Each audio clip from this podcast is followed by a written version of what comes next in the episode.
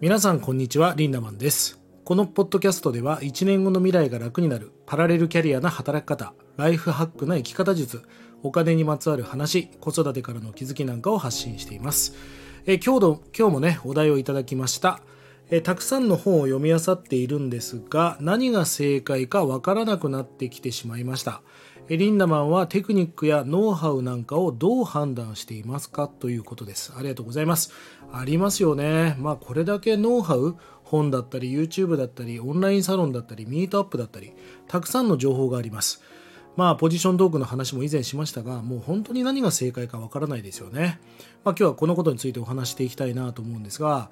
まあイノベーションという言葉がありますよね。イノベーションというのは新規軸、新規軸ね。もう新しいあり方ややり方みたいな。まあ、僕はイノベーションという言葉が大好きで、あの、以前ね、なんかその霊感がある人に見える人にね、えリンダマンは芝神がついてるよみたいな。で、インドに行った時に芝見ましたけども、芝ってね、破壊神なんですよね。まあだから僕はどっか心の魂の根底に破壊、今までと違う何か新しいゼロから1を生み出すってことが好きなのかもしれませんね。えー、今で言うとイノベーション。でも幕末の時代はイノベーションのことを狂人って言ってました。狂う人って書いてたんですよね、えー、こんな言葉があるそうです。この濁った世の中を変えたければ狂ったぐらいやらなきゃ変わるわけないだろうと。そりゃそうですよね。今までと同じことやっていてもしょうがない。まあ科学もそうですが過去の研究者たちが出してきた答えを疑いを持つってことから始めなければいけない。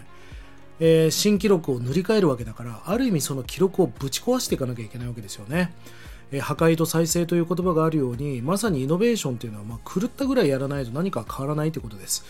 まあ尖ることが大事だよということなんですがこの尖るっていうなんとなくなんか人を傷つけそうで人を刺してしまいそうでなんか嫌な感じじゃないですか。で以前ねある経営者の方にこんな話を聞いて僕はね衝撃を受けたのを覚えています。それはねウニの話だったんですね。あなたがえ何か新しいことをやろうと思ったらもうウニのようにトゲを出さなきゃいけない。自分が信じたことを貫き通そうと思ったら親が心配したりするかもしれないし時には誰かを傷つけることもあるでしょうと。でもウニのようにそのトゲを出す。でもねそこでやめちゃいけないんだと。そのトゲの間にまたトゲを出しまたそのトゲの間にトゲを出しあなたが本当にやりたいことを貫き通そうと思ったらこのトゲを出しまくっていくことが重要だと。でこのトゲをトゲとトゲの間にトゲを出し続けるとだんだんトゲが埋まっていくじゃないですかそうするとウニをイメージしてほしいんだけどそのウニのトゲとトゲの間にトゲが出てくるとただたださらに巨大化したボールになるでしょってそうすると人は一回丸くなるんだよねって言われましたなるほどなで人が一回丸くなるんだけどまた新たな目標を決めるわけですよそこでまたトゲを出すわけです。また人を傷つけるかもしれない。人を刺してしまうかもしれない。でもいいんです。そのトゲとトゲの間にトゲを出していく。さらにトゲとトゲの間にトゲを出していく。それをやり続けるとさらに巨大なボールになっていくよねっていう。いや、この話を聞いた時に尖るってことは悪いことじゃないんだなっていうことをまあ僕は思い出しました。綺麗事じゃなくてね、達成したり時代を変えようと思ったら、それは風当たりが強くなるのは当たり前じゃないですか。お前を潰してやるぞって僕も言われたことは何度もあります。でもそれってある意味正解なのかもしれませんね。要はその何かを変えようと思ったらその風がなければ意味がないわけですよ。